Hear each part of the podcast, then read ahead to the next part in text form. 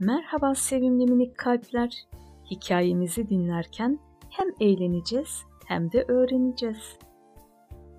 Güneşin gülen yüzünü gösterdiği, rüzgarın hafifçe selamladığı, yağmurun zaman zaman topraklarını suladığı bir orman kasabası vardı. Bu kasabada kendilerinin yaptıkları çiftlik evlerinde üç çocuğuyla birlikte bir aile yaşıyordu. Çiftliklerinde tavukları, ördekleri, kuzuları, kuşları, kedi ve köpekleri vardı.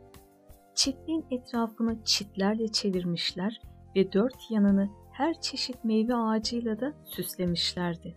Çünkü meyve ağaçları meyvelerini verdiğinde turuncu rengiyle kayısı, kırmızı rengiyle vişne ve kirazlar, yeşil ve mor renkli erikler ve dahası rengarenk görüntü oluşturarak insana yaşam sevinci veriyordu. Ayrıca ekim dikim yaptıkları bahçeleri de vardı. Çiçeklerin güzelliklerini anlatsam saatler sürer. Onu da siz hayal edin artık. Bahçenin bir bölümünü ailenin en küçük kızı Ova kendisine ayırmıştı. Ova bahçesine özenle bakıyor, ürünlerini kendisi dikiyor ve her şeyiyle kendisi ilgileniyordu. Bu yılda toprağına börülce ekmişti. Çünkü en çok sevdiği yemeklerden biri de börülce salatasıydı. Her gün bahçesine gidiyor ve börülcelerinin çıkıp çıkmadığını kontrol ediyordu. Kendisinin ekip diktiği bitkilerin büyümelerini izlemek onu çok mutlu ediyordu. Çünkü emek harcıyordu. Onları suluyor, biraz büyüdüklerinde çabalayarak topraklarını havalandırıyordu. Ama bir şeye anlam veremiyordu.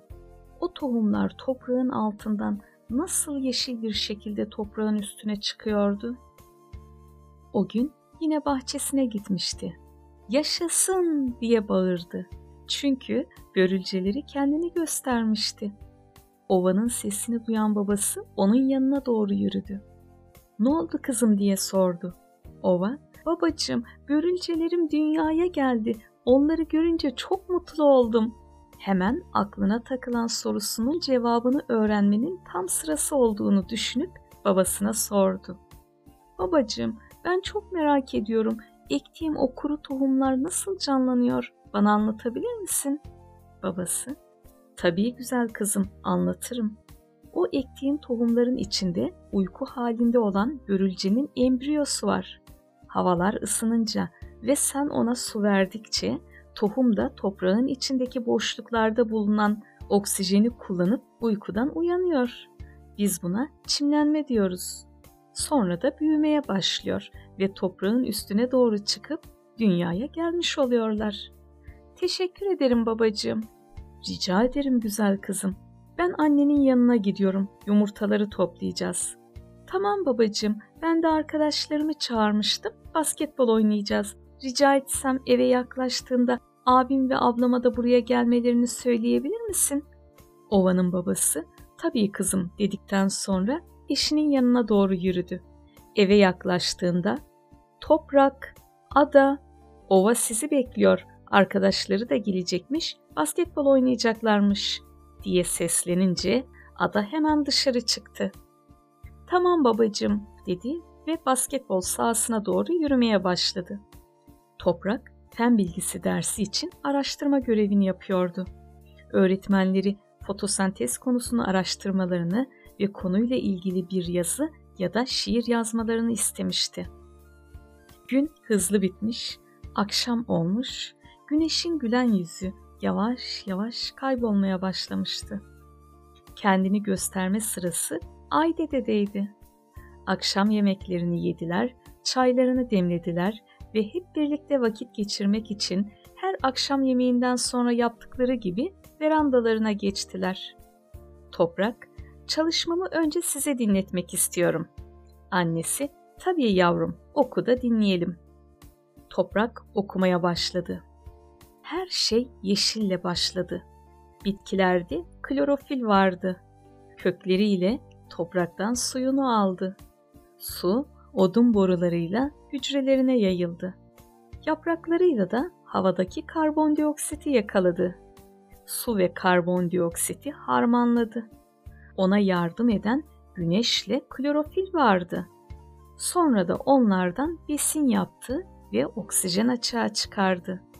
Bu olayın adı da fotosentez olarak kaldı. Arkadaşlar, fotosentez olayı bizim için çok önemlidir. Çünkü fotosentez yapan canlılar karbondioksit ve suyu kullanarak güneşin yardımıyla bizler için besin ve oksijen üretirler. Bu nedenle onlara üreticiler de denir ve yaşam üreticilerle başlar. Su ortamında en önemli üreticiler su yosunları olarak bilinen algler, karalarda ise yeşil bitkilerdir. Bizler onların ürettikleri besini hücrelerimizde oksijen yardımıyla parçalayarak enerjiye dönüştürüyoruz ve canlılığımız böyle devam ediyor. O zaman hepimize düşen görev yeşilimizi korumak ve arttırmaktır. Beni dinlediğiniz için teşekkür ederim. Hepsi toprağın yazısını çok beğenmişti. Kuvvetlice alkışladılar. Toprak da çok mutlu olmuştu. Saat ilerlediğinde birbirlerine iyi geceler dileyerek odalarına geçtiler. Ova'nın ablası Ada, toprağın yazdıklarından oldukça etkilenmişti. Fidanları, ağaçları, ormanları düşünürken derin bir uykuya daldı. Ancak düşünceleri uykusunda da devam ediyordu. Hava oldukça sıcaktı. Ada ormanlık bir alanda kocaman bir söğüt ağacının altında arkadaşlarıyla oturuyordu. Yanlarında toprakla ova da vardı. Gençler kendi aralarında sohbet ediyorlardı. Ada gözlerini oturdukları ağacın yapraklarına doğru çevirerek ne kadar güzeller, bizlerin yaşaması ve mutlu olması için ne kadar büyük gayret sarf ediyorlar. Kökleriyle toprağı tutup erozyonu önlüyor, yapraklarından terleyerek de bulundukları ortamı serinletiyorlar. İşte biz de böyle sıcak havalarda gölgelerine sığınıyoruz. Derken gökyüzünden büyük bir kuş sürüsünün geçtiğini gördüler. Ova, aa ne kadar güzel uçuyorlar. V harfi şeklinde hiç de bozmuyorlar. Ada, kuşlar sosyal hayvanlardır. V şeklinde uçarak arkadaki kuşlar öndeki kuşun kanatları tarafından oluşturulan hava akımından yararlanır. Böylece daha az enerji harcarlar. Ayrıca aralarında iletişim ve uyum sağlamış olurlar. Hiç kavga etmeden öndeki kuş sürekli olarak değişir. Ova, ne kadar ilginçmiş, sen nereden öğrendin bu bilgileri diye sorunca ablası, fen bilgisi dersimizde öğretmenimiz anlattı. Sonra da bir belgeselde izlemiştim. Çocuklar yerlerinden kalkıp evlerine dönüyorlardı. O esnada bir ağacın altında mantar gördüler. Ova, ne kadar çok mantar var toplayalım mı? diye sordu. Toprak, sakın dedi. Mantarların bir kısmı zehirlidir ve insanları öldürebilir. Bizim yediğimiz mantarlar kültür ortamında yetiştiriliyor. Bunlar tehlikeli olabilir. Mantarlar ayrıştırıcı canlılardır. Ölmüş olan organik atıkları parçalayarak madde döngüsüne katkı sağlarlar. Bırakalım yerlerinde kalsınlar ve görevlerine devam etsinler. Ova, hepinize çok teşekkür ederim. Böyle güzel bilgileri öğrenebileceğim büyüklerim olduğu için çok şanslıyım. Yaşayarak öğrenmenin tadı da bir başka. O esnada karşılarına leopar sürüsü çıktı. Çok korkmuşlardı. Ne yapacaklarını şaşırdılar.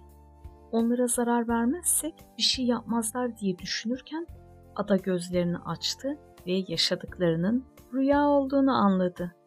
Balkona çıktı, biraz temiz hava aldı, sonra tekrar yatağına yatarak mışıl mışıl uyudu.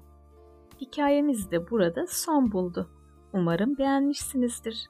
Tekrar görüşmek üzere sevimli minik kalpler. Hoşçakalın.